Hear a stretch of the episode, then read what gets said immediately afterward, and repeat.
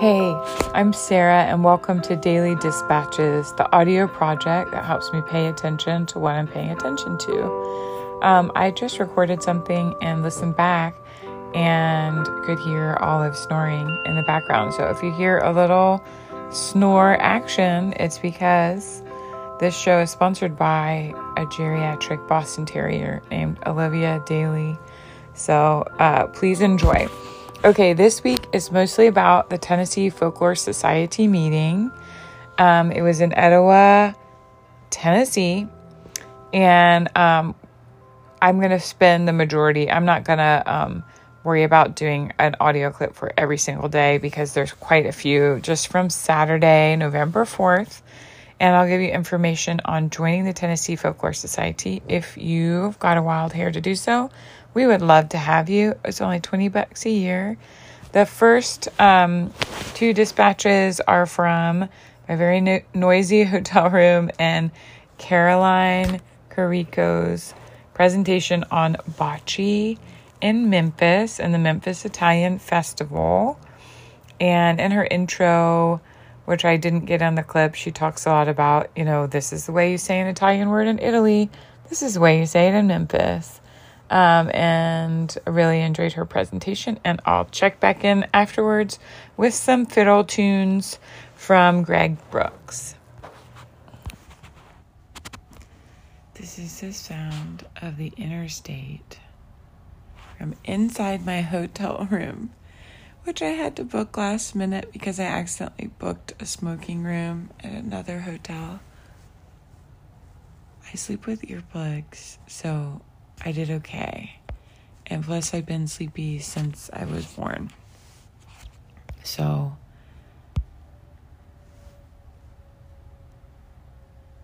but it's pretty unbelievably loud. I think I'm like 75 feet from the interstate. I'm sure not. I'm sure there's like a rule. But this is wacky. But it's going to be a good day at the Tennessee Folklore Society, and there's a coffee shop not too far away. It's 8:04 Chattanooga time, but 7:04 Nashville time on Saturday, November 4th. Follow shot. Usually, most of us people who don't play all the time, we roll the ball on the ground to try to get closer to the Pallino. And sometimes, though, kind of near the end of the frame where the Pallino is just surrounded by balls and you really can't get to it to get close. There's a thing called volo where you throw the ball in the air and it's usually kind of a backhanded thing, so it puts backspin on it. If you hit a ball just so near the Pallino, that ball will shoot out and your ball will stay right there. If you're trying to land your ball in the air, the one that on the ball closest to the Pallino and get grab a point like that, and only the best players can do it or the most experienced. Or you can you can hit the Pallino. That's the I mean it's another strategy. You can hit hitting the Pallino moves the target, and that's an option too. So you get to see that kind of stuff when you watch these good guys come down to the end. Two totally different atmospheres, but it is both both are bocce, but it's a little different level. There were two different fiddle presentations at the Folklore Society meeting, the first person presenting was Greg Brooks, who was a lineman that worked for an electric company. And he will talk about some of the injuries he sustained on the job and how that affects his fiddle playing today. Um, and he was playing tunes by Alan Sisson. Um, it's S I S S O N. But every I think it's pronounced like E N um, for those who know. But anyway, um, I'll start with a little clip of him playing the Sally Brown jig and then talking about his time as a lineman and then a short clip of him talking about how his family came to know these songs from Mr. Sisson and um, how he started playing as a young man and this is Greg Brooks.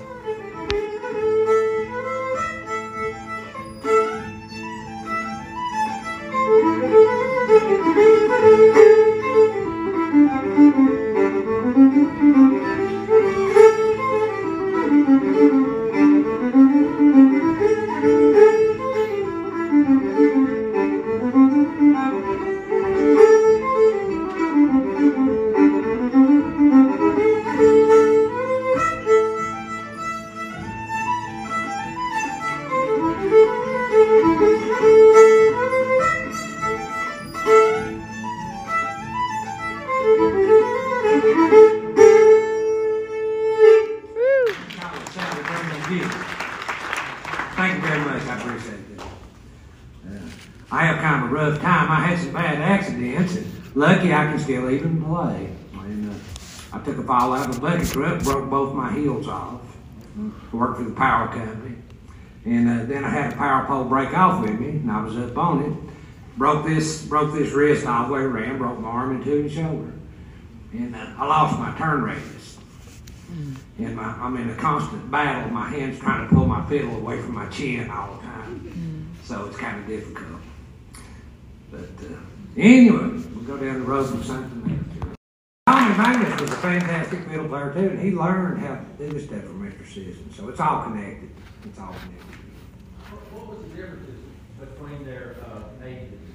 Uh, that was a pretty good age gap because Mr. Sisson, I think, was up in his seventies, isn't that correct? When he did those recordings there, and uh, I think Tommy Tommy died in '74. But anyway, my father used to sell the porch and play with Tommy Magness, and it's I, I can't remember it. I was there, but I was so young I can't remember him doing that. But the reason I learned to play is because I started squeaking on that fiddle I was telling y'all about. And my dad said, "That ain't the way Tommy played it." and, and I'd bark and bark and bark, and I'd say, "How's that, Dad?" That ain't the way Tommy played it. and uh, still to the day, that ain't the way Tommy played it. I just love to hear Greg's easy storytelling, and I really enjoyed his playing. Um, here's a little clip from Dr. Mark Jackson's presentation on poke salad. He is a professor at MTSU. He also helped me do an independent study at one of the times in my life I was so stressed out. I was teaching full time, trying to overload classes at grad school so I could um, complete it early. So I was like, had a full teaching load plus grad school classes. So I was reading all these folklore books that my friend Jen helped me pick out. And uh, Dr. Jackson le- kind of led an independent study on an oral history I did about my great aunt who worked in the textile mills in Galax, Virginia. Um, but anyway, he's great, and the presentation was great. So enjoy. Where I grew up, you could find just about everywhere. It comes up along fence rows and open pastures, at the edges of fields and along ditches. It even flourishes in swampy woods. It appears in abundance throughout the South and Midwest, but you can also find it uh, along the East Coast in great quantities. Phytolacca americana, sorry for the Latin, can grow to the height of uh, 8 to 10 feet with stems that run from uh, green to red to purple as the plant matures throughout the spring and summer. Could I have a second? There you go. The berries on pokeweed also start green and transition to white, to red, to finally a, a deep, deep purple. Mockingbirds and cardinals in particular are down on the raw mature berries in the late spring and throughout the summer, along with uh, raccoons and possums. Each winter, the pokeweed dies back to its roots in most places, but comes back in the spring and may even live several decades if left undisturbed. My father would sometimes say that pokeweed leaves, if cooked right, were larapin good, which is a regional term for delicious.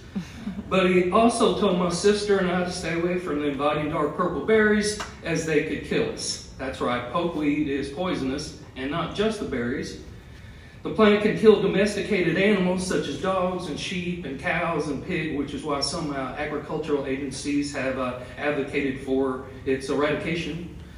And it can also kill people, especially if they eat the root of the pokeweed, although part, all parts of the plants carry a danger if ingested raw. Eating small amounts of the plant, if undercooked, can cause severe vomiting, cramping, and diarrhea. As the saying goes, it will clean you out at both ends. Sometimes death by respiratory paralysis occurs, especially if children, older people, or somebody with pre existing conditions ingest parts of the raw pokeweed. So here's what many may ask after discovering the poisonous truth uh, of the pokeweed why pick a plant that can kill you to be part of any foodways? One reason is that pokeweed is harvested and used as a food source. It sprouts and grows to harvest in size earlier than other greens. Set in as kind of an only choice in the spring. It also contains vitamins A, B1, B2, B6, C, K, magnesium, calcium, iron, and other minerals. Thus, its early arrival has nutritional benefits that would ward off anemia and pellagra. Um, both potential results of limited winter diets of poor Southerners that often center on beans and grits and pork and cornbread and other limited nutritional staples, no matter how delicious. The plant is also free to anyone who's willing to pick it in the spring, and often the food, the poke salad made from the plant, was essential to poor and working class families. As Tony Joe White puts in his song, Polk Salad Annie, why does she eat so much? Because that's about all they had. I didn't know that poke salad was full of all those vitamins. I thought it was mainly like a diuretic um, for after eating lots of lard and all kinds of hearty food all winter. I enjoyed that presentation. The Tennessee Arts Commission also presented about the mini grants and the Artist Apprenticeship Program um, that they have built, and it was wonderful. Deadlines are typically, I believe, in November, so hopefully we'll revisit. I'll revisit that on another day when it's um, application season. I got a grant from them for auto harp, studying auto harp, and it was really wonderful. And they will pay you and your mentor to meet together and pass on the tradition. It's really, really special. And feel free to send me an email if you want more info or just look them up on the Tennessee Arts Commission. Um, all right, here's one more very short Joseph Decosimo, Luke Richardson clip because I had one on last week. I saw them play on Friday night, and then uh, Decosimo was presenting at the at the um, society meeting on Saturday. Um, but they played uh, really old tunes and played through chronologically so you could see the differences and style. It was all pretty much from that region or pretty close. Um, and they played a, a tune by Manco Sneed, who was a Cherokee fiddler. And um, I looked him up just now and saw this interesting thing. Um, his dad was Cherokee. Wait, hang on. Uh, one of Western North Carolina's legendary old time fiddlers, Manco Sneed, was born in Jackson County. Manco's father, John Sneed, was half Cherokee and re- a renowned local fiddler, known for his aerobatic, aerob, yeah, aerobatic trick playing. His brothers were musicians or dancers, but Manco excelled at the fiddle. As a young boy, he was exposed to traditional mountain music through community dances and other gatherings. His greatest influence was J.D. Diedrich Harris from Flag Pond, Tennessee. Then his family moved. They did not live in the Cherokee community, but they moved to the tribal lands of Qualla boundary when he was a teenager, and so he didn't meet a lot of other mountain musicians. And apparently, Blanton Owen, who interviewed and researched him, Sneed in the 70s, theorized that it was because of that comparative musical isolation that Sneed developed his extremely intricate solo style of fiddling. Um, so, here a little bit of that, and that thus concludes um, footage of the Tennessee Folk- Folklore Society for this year.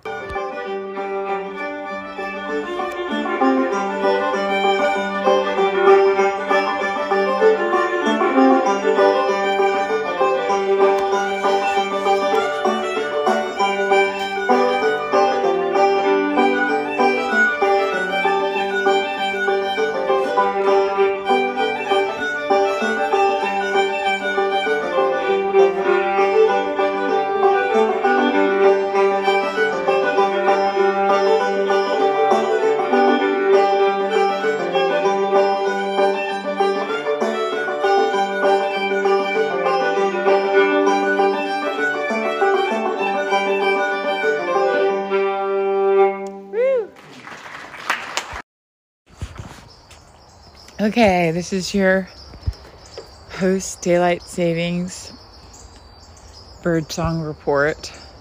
Everybody's popping off in the bamboo. Notably weirded out by the change. Also, more frequent visitors, I believe, coming through. Although this doesn't look like a migration, it just sounds like the neighbors.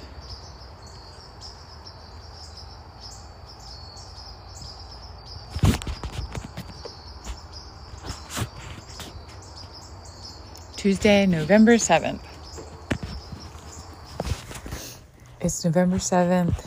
I am reading a little zine volume I got at an antique store from Centerville, Tennessee called the Blue Buck Banner. And I believe that that is the name of the farm that this person, Webb Dykus, lived on. Uh, okay, the dedication is to my mother, Belva Prince Hillsman, who moved to this farm on Blue Buck Creek in 1910 and whose life and heart have been intensely woven into the tapestry of these acres as my own. Um, I've just read the first couple pages and I want to share them with you. I will likely continue reading through it um, through the winter. The first entry is about um it's about the beginning of the year. I know that we're not in January, but it is a happy new year entry. But most of the memory centers on something else. Um, Webb writes January is one of our gray months of the year. So, gr- so green meadow, cedar, and pine are spirit lifters. The yard, for the most part, stays green all winter. Green, nature's healing color of hope. I'm always planning for more green in our surroundings. I think of a day in the golden Indian summer when I sat in the parked car waiting for Jimmy to make a final purchase at a nearby store. I saw, in the seemingly still atmosphere, a milkweed seed winging its way toward a car parked in front of me. In a slow, accidental manner, the seed dipped down to lie momentarily on the hood of the automobile. Barely pausing, it slipped across the metal surface, then launched into space again. I thought it would fall to the pavement and thus end its chance of continuing life, but no. On an undetectable draft of air, the seed lifted upward and, like a mind directed entity spiraled off toward the open area of the parking lot.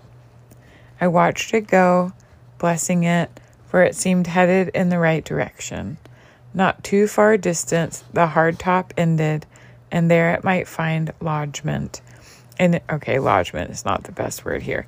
And in due time, rooted. Okay, also not the best conjugation of that form, but okay. I felt prayerful hope for that single seed to come to rest on sweet, nourishing earth better.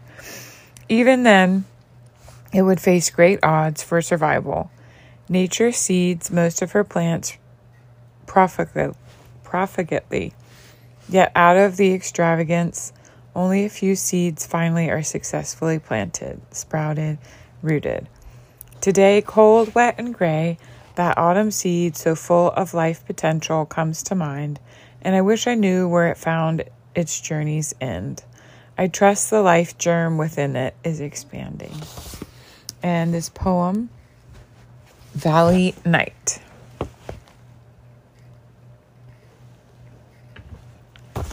It is late. The shadow of the hills darkens the valley. The cattle move down from the slopes to the pasture bars. The blue of the coming night is a veil for the distance, and high in the west hang the lanterns of two pale stars. The neighboring chimneys issue strong gusts of wood smoke. Somebody is kindling warmth toward the cold of night.